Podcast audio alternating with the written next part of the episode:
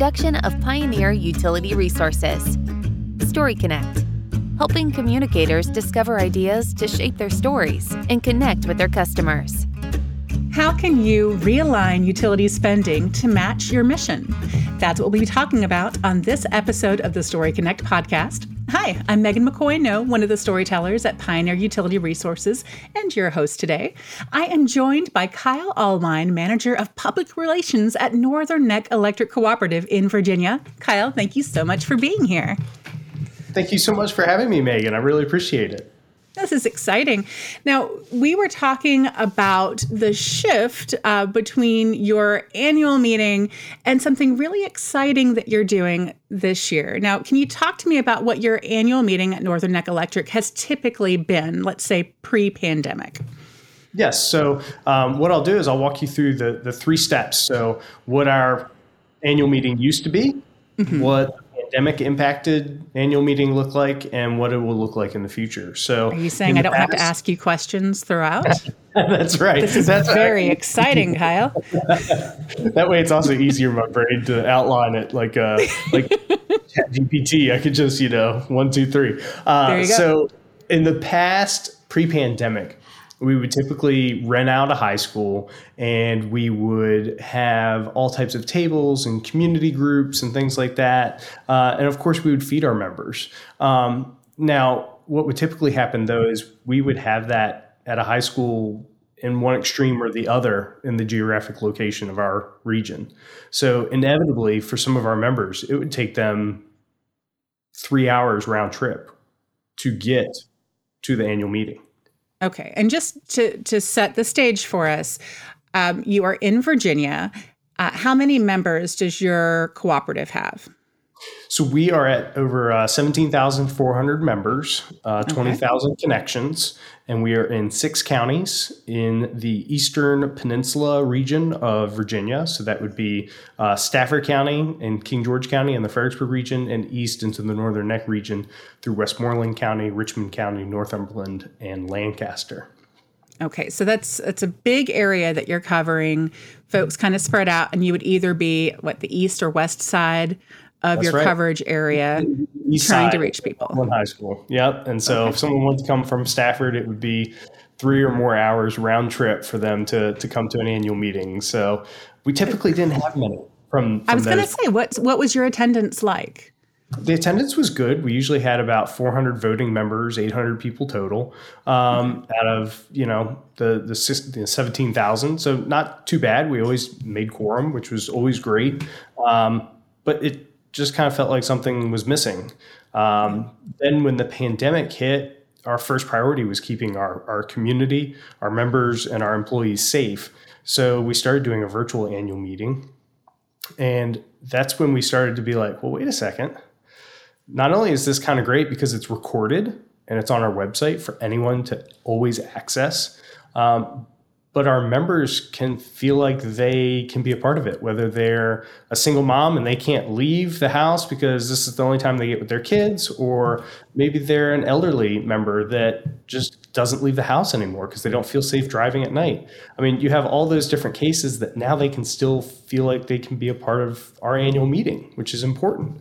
Um, and it's also nice because like I said before, it's it's kind of held for posterity. We always have those videos now, and we used to not have those. So it's kind of cool to have that. Um, and as we work through that, we then started opening it up a, up a little bit and saying like, if you want to come, you can, but you know, you know, and nobody came.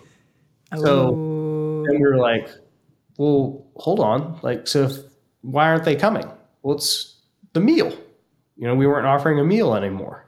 Um, and so, how do you still engage your members, give them a place to speak to your board, to your executive team, your managers, to ask questions about vegetation management or right of ways or call center response times or whatever. Um, and then also engage those members in a way that allows them to feel like they're part of a community as opposed to just mm-hmm. paying an electric bill. Um, let's face it, most people, their only interaction with their electric company is usually their bill. So, how are you showcasing who you are as a co-op and why you're different? That cooperative difference is all if all you're doing is connecting with them with a bill. So this year, what we're very excited to be doing is two events that are public engagement events. And our first one is right after our business meeting that will be virtual this year again. And it will be what we're calling the Brighter Futures Fund Run. Uh, 100% of the proceeds go to Dolly Parton Imagination Library in our community. Um, and the great thing about it is that that's like even on the fund run pun uh, fund run website, the registration is even like eight dollars to buy books for another kid in the community for half a year, or fifteen dollars for a full year, or thirty dollars for two years. So, so for, Go ahead. Yeah. Sorry, Kyle. For folks that are not familiar, because we reach a lot of people across the nation that might not have heard about Dolly Parton's Imagination Library, can you just explain what this is?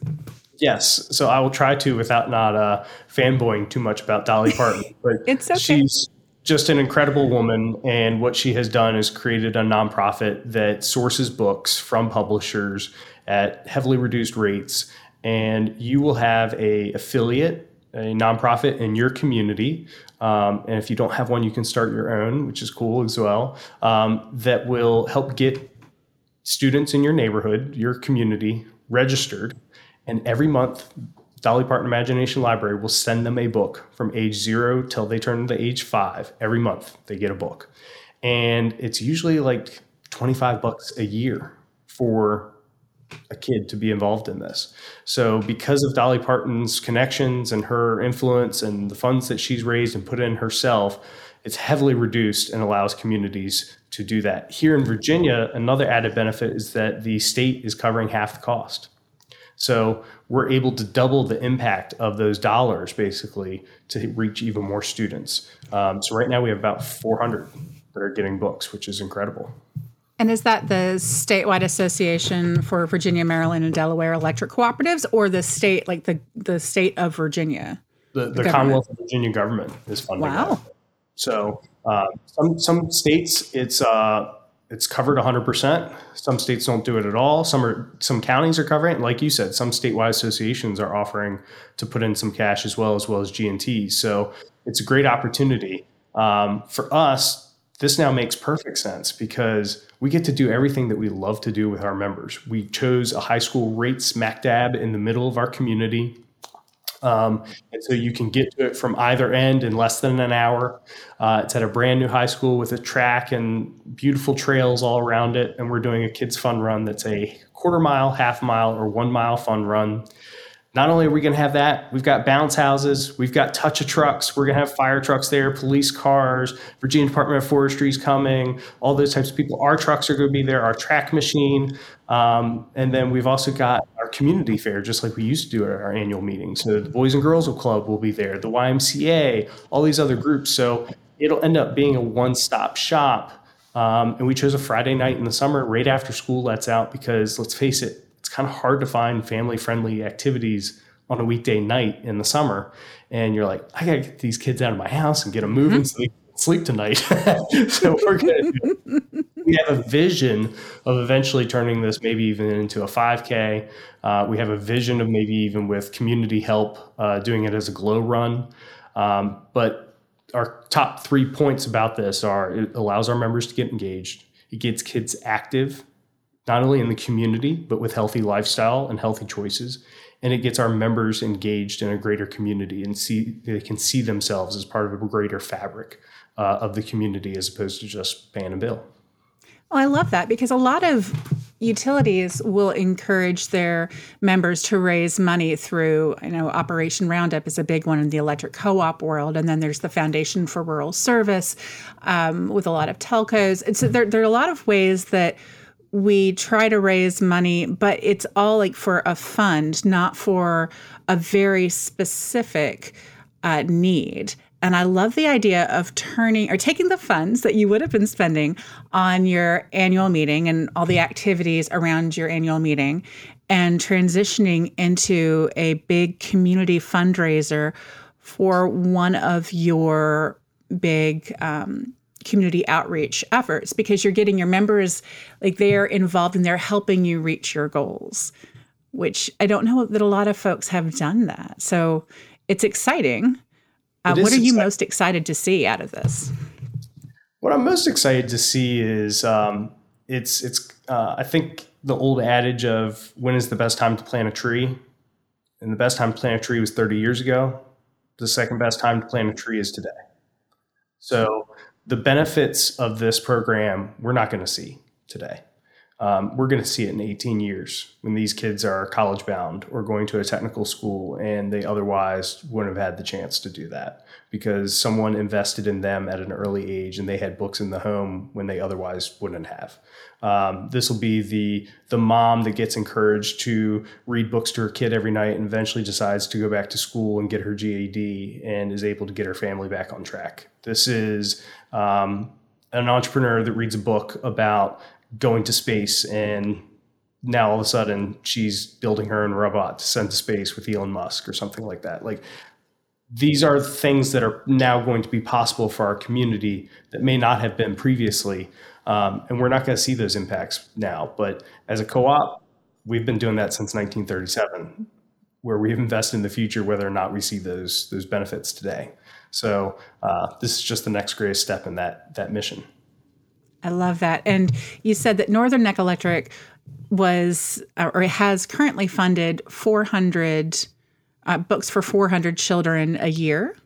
Is that correct? Yes. So right now, it's uh, 400 books are uh, being funded. We're funding 400 students, and so it's about 2,000 books so far this year that have been Which given out. Which is amazing. What it's is a- your goal with the fund run? Do you have a goal that you've set up? Because the fund run is going to be this summer. Yes. So the fund run will be June 9th.